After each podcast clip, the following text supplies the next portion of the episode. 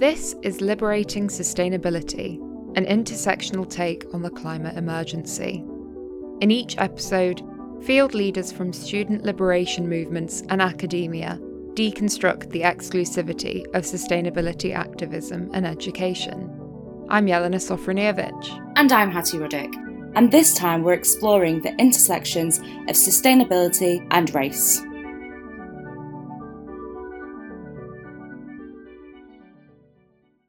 What is a climate refugee? How do colonial legacies limit multicultural participation in sustainability movements? And how can interpersonal relations make sustainability activism more inclusive? Exploring these topics are Judy Ling Wong, CBE, Honorary President of the Black Environment Network, and Mina Ali, VP Activities and Development at the Union of Kingston Students. My name is Judy Ling Wong. I am a poet, painter, and environmentalist, and I'm best known for being the honorary president of Black Environment Network, which works for full multicultural environmental participation. In terms of sustainability, at present, for me, it means to relate to the earth and to people in a way that we can survive together. We're at a critical point in time where we are right on the edge. If we do not make the absolutely correct decisions and act on them as an emergency, the prospects are really unthinkable. So sustainability for me is the biggest thing at the moment. My name is Mina Ali. I am currently the Vice President Activities and Development at Kingston University Students Union. That is actually called the Union of Kingston Students.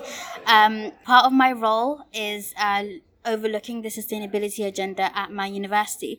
Um, sustainability wasn't something that I was involved in um, before I started my role. It's something that I gradually grew in uh, grew into um, even in my third year at university, and I started to understand the importance of sustainability as I got more involved in the NUS. Um, I should mention them also on um, the NUS National Scrutiny Council, and um, it's truly one of the most important things. There is no planet B, and it's very important that we are being more sustainable sustainable in our everyday um, life and choices. Preserving our natural resources, preserving um, our earth, and making sure that we have a habitable place to live in. How do you believe sustainability is related to or affected by intersectionality, particularly when it comes to race? I feel like when you look at the news headlines and like what's actually been shown, we see the effects. Um, so, for example, when it came to the Australian forest fire, um, we we heard about that everywhere, but do we hear about the consequences of climate when it happens to um, those that are from, um, say, Africa or South America? We don't hear much about them, and um, there's not much of a focus on it. We've seen black people in Louisiana, and they've actually named it the Cancer Alley, die as a result of toxic chemicals that were released because of the industrial plants that are located in that area. And industrial plants are located in areas that primarily affect people of color, that affect black people, that affect brown people. And um, you don't see that effect when it happens to our white counterparts climate change is already an everyday reality for um, people of color, and it's not something that's just going to happen in the distant future. Whether it's um, severe droughts or floods or hurricanes, it's something that's felt now. Inequality has been part of society for so long that enormous damage has been done. So that we see right across the world, the people that suffer the most are the poorest people, black communities, and minority communities in the West as well. Why this is so is historical and we have a huge legacy, for example, from colonialism, so that although we don't have colonies anymore, a lot of the ways things are done still carry on. So, for example, when we talk about discrimination in terms of race and so on, especially with Black Lives Matter at the moment, which has sent such a wave of emotion right across the world and fired people up to really do something about inequality in racial terms. You see, racial things are not just national.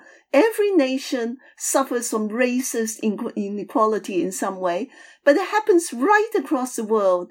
So that a lot of the trade systems, for example, in slavery times and very much carrying on from that afterwards means that whole countries are treated like they mean nothing. So the trade relationships, for example, between the West and Africa and Asian countries and so on, the exploitation is there because at one time, when they exploited those people, they just think they didn't matter at all because they're of a different race. So racial issues are really big in this effect on communities. And now that sustainability is highlighted, we really need to look very carefully and redress all the things that have gone wrong. And not only that, in terms of sustainability is something that is not just local. All the themes of environment are local and global. For example, for quite a long time, you know, the way the winds blow from Britain into Europe meant that when we had pollution, a lot of the pollution blew off our shores and landed on the Black Forest in Germany, and they called it acid rain. So you can see how all sorts of things happen right across the world that are interlinked, so that these sort of complex systems we need to look at, both the environmental and the social inequality and so on, are all bound up together. It's a big job we've got to do now that we are aware of it. I want to pick up on something Judy mentioned earlier. You talk about the lasting legacy of colonialism, and I want to ask, with respect to your work with the BEN, how have these colonial relations defined or limited multicultural participation in sustainability movements thus far? Colonialism and empire, it is that history that has brought a lot of people into the UK country because of that relationship. So that, for example, when there was huge problems in Uganda, we had a huge wave of Ugandan Asians coming in. And then other unrest, or simply because sometimes people do have the right to come to their mother country. So this is how we got so-called the people we call our ethnic minorities in this country. But many of these people, especially for example, when you think of Windrush, and the Caribbean and so on. When they came to this country, they actually came sometimes from very beautiful rural areas in their own country. But when they came here, they had to come into the urban areas, completely cut off from the countryside, taking the very worst, poorest jobs, things like sweeping factory floors and things like that, working very, very hard for little money. And they just didn't have either the knowledge of where to go to enjoy themselves with the contact with nature, or the money to get to places that are farther away. So this has been a huge problem so that many ethnic minorities, especially the second generation that has been in those urban areas and never saw the countryside, think of themselves very much as urban people and cut off from nature. So when the Black Environment Network wanted to integrate the ethnic minority people of this country into the mainstream environmental movement, the first job we had to do was to enable them to see nature at large in our beautiful nature reserves in the countryside, our national parks, our forests and our woodlands and so on, so that they can reconnect to all of this because they grew up in a place where they didn't see any of this. So the journey of connecting ethnic minorities in this country to nature has been undertaken by the work of BEN. Because in 30 years of working with participation, I can collapse the whole process into two phrases. We love what we enjoy and we protect what we love. If you never had access to beauty and nature at large, how can you come to love it? If you don't identify with it and don't love it because you don't have it, why would you protect it or fight for it? You don't know what it is. So it's been a long journey of 30 years to first of all take people into the countryside, reconnect them with nature, do as much as is possible within the urban areas to create areas of wildness and things like that. And then the journey of reconnection means that we now have a huge wave of young black and ethnic minority people who are now champions and activists in the environmental sector, which is very exciting. You kind of alluded to it already, but um, it'd be interesting to know whether you think the environmental crisis we're currently seeing is a product or is it a reflection of racial inequality? some of the things that have been done to the environment has been through this view that some countries because of the black people being there, because of the colored people being there. These are countries that don't matter. You can just go and mess them up. Yeah. And this is really drastic because there are things like the Amazon, which is part of the major lungs of the world. There's Africa, which has magnificent wildlife and so on. And a lot of this has been trashed because of this attitude to those countries. The relationship between people and each other and the relationship between people and nature are very enmeshed in what happens to both nature and to people. So this adjustment we're going through now that we're conscious of it means that this, this thing of diversity, equality, interconnectedness, the local and global nature of what happens to the environment and so on all this has now got to be repaired and readjusted for it to happen. For example, chicken is actually fed on soya and to get that very cheap soya, forests in Brazil and so on are being cut down in order to have cheap soya for a rich nation to have cheap chicken. If we don't have information and so on, we're not aware of it. Do you thus consider that the call for climate justice must also be a call for racial justice? It is very obvious that climate justice is about racial justice and about inequality and discrimination of all kinds. You know, all disadvantaged groups have a lot in common in the way they suffer in the discrimination, in the ways they are treated, and so on. And of course, some of these things are layers and layers of the same person. You can be of a different race and you can be queer, you can be trans, you can be working class, you can be poor, you can be disabled, you can be a woman. All those things multiply to make disadvantage a very dreadful thing to have to suffer in the 21st century. Something that's really prominent on the Black Environment Network's website is that they say there's no such thing as a pure environmental project because one of those would be something that would reject its social and cultural context. So, with respect to climate activism, can you give some examples of how you can integrate these different elements, social, cultural, and environmental concerns, with respect to sustainability? I think if you look at one of the big, big issues is the position of women in the world. So you can be from an ethnic minority and you can be a woman. And in many, many cultures across the world, women actually have a central role in what happens to their community, how you do things whether environmental or not.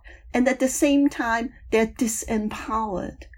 So when you do things like in a lot of countries which are less economically developed to concentrate on the education of girls and the support of women having access to the control of their bodies through being able to make decisions through the choice of using contraception and so on.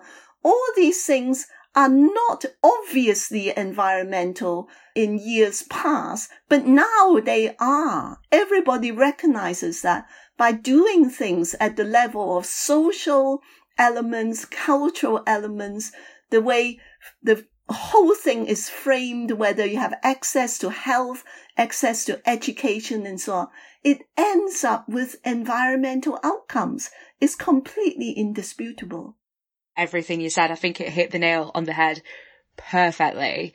And you started alluding to it there, but I'm quite interested to hear Muna's views on specifically what issues students of colour face when it comes to sustainability. So you started talking about what issues young people face, but it'd be interesting to get the student perspective on that.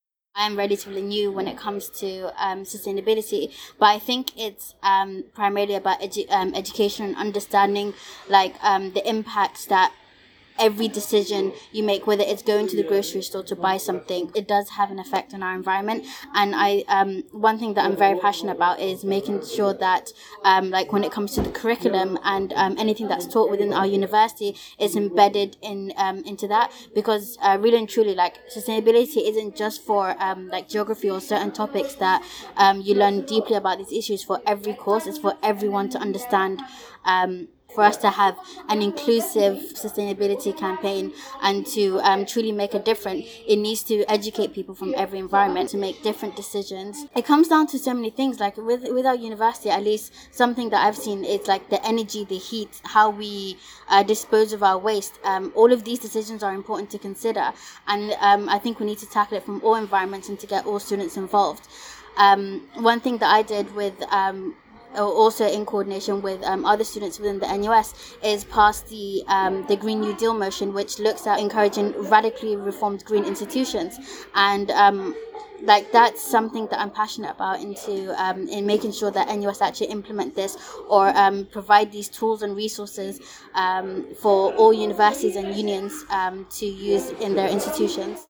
Could either of you share some examples or experiences of racial exclusivity and perhaps the single perspective approach that is often embedded in climate education and climate activism? What I would like to share is the structural side of it. I think that Black Lives Matter has brought this forward really well because instead of just thinking, oh, racism and all that, it's just a matter of personal attitude no, it's the whole framework and structure where the power is. You see, you can actually be a racist and you won't be able to hurt anybody because you have no power. It's racism and power that makes all these terrible effects and impact on people that is happening. So in order for people to have that counter power, to balance the picture and begin to have a voice is within the structures of decision making and leadership. So I'm so happy that, you know, universities are now nurturing leadership and the voices of young people for different groups representing different issues to bring them forward.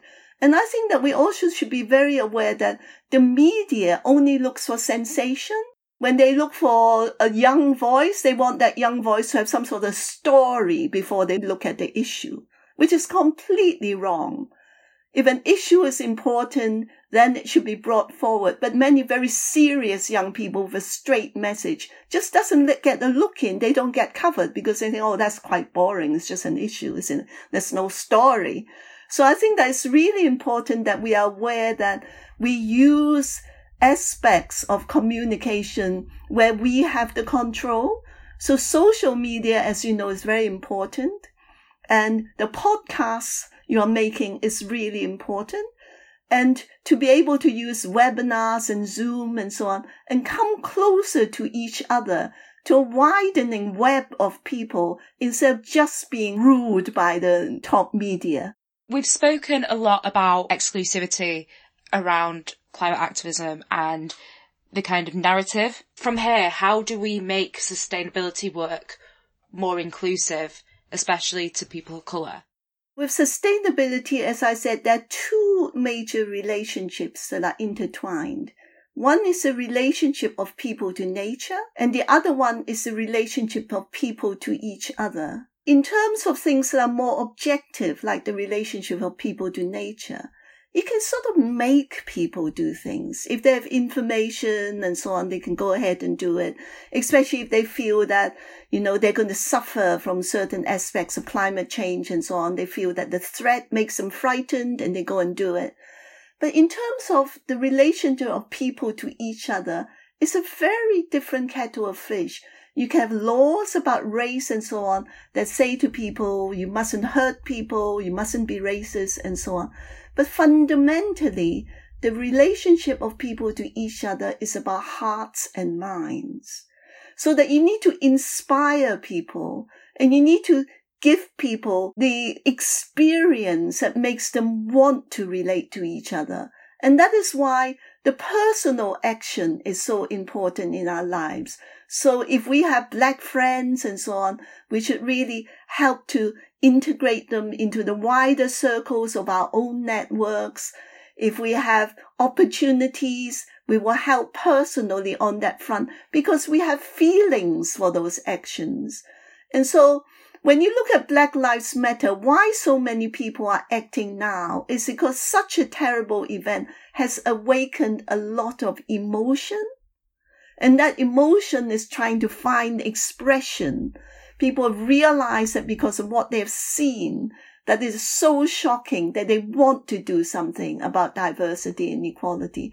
So that kind of heart-based driving force for action is something that will help sustainability to become more inclusive in how actions actually take place to help black and ethnic minorities become part of the mainstream. I completely agree. If you walk down the street and you see just people casually walking by, how many of them actually understand that um, that climate change actually affects them? But yeah, I, think it's important to uh, for people to understand um, that it does affect all of us, and um, it's something that we need to do, that we need to um, campaign hard on to make sure that we make that effective change. Continuing on from a point you were making earlier, Judy, how and where do we see these conversations and these actions taking place? Is sustainability work becoming more inclusive? As I said, it is about heartfelt communication. When it is about people, that's where the starting point actually is. And when we personally begin to act with emotion about the impact of the environment on particular groups of people and make that known, other people find a resonance in that. So that this widening web of circles of friends, circles of colleagues, the committees, the conferences, the webinars, and so on. I think that at the moment, because of the strength of the digital, we have an unfolding opportunity to build on this. So a whole web of communication that keeps building on each other and is flowing at the moment is making me optimistic in these dark times, especially the energy of young people, which can find expression through the use of these networks that don't cost money. You know, before money was a big barrier. If you wanted to organize a conference, you had to have a conference hall. People had to travel, pay for that, come, pay for accommodation, pay for conference fees and all that. And now we've seen that we've adapted in such a way that we are much more powerful in our communication.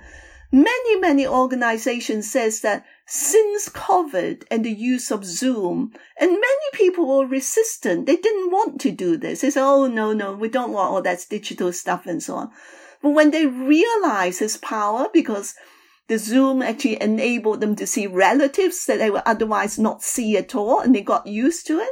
They then got used to events and conferences. And now we have an explosion of the digital phenomena and a lot of conferences and events and webinars and so on. You used to have to pay for it. It's now all free. This is so conscious. For example, within the English speaking world, you know, across in the United States and Australia and so on, there are people, because we know each other, we now attend each other's conferences across the world. And people in another country, when they pick a conference time, they're even aware of the time difference. They pick it so that as many people as possible can actually attend that conference in daylight hours. So that's that kind of consciousness that built up an explosion of communication. So instead of having a conference with just 50 people, 100, we now have conferences, we are told 500 people instead of 50. And there are conferences which even have a thousand people. It is absolutely amazing. And then the follow up to podcasts and so on, when we tell our friends and so on. Again, you know, I was in a, in a recorded conference event recently. And I think that when we had the conference, we had a couple of hundred people. Apparently, as the word spread, we had over 5,000 people access that recording. This is amazing. So this web of communication, building on each other, on energies, on our passion and so on, can really, really help sustainability in terms of both people and nature to come together in a very different way. Thank you so much. I know I've learned a lot from that and I thought I was pretty clued up on this. Um, but I've taken a lot out of that. So hopefully everyone that listens to this will do as well.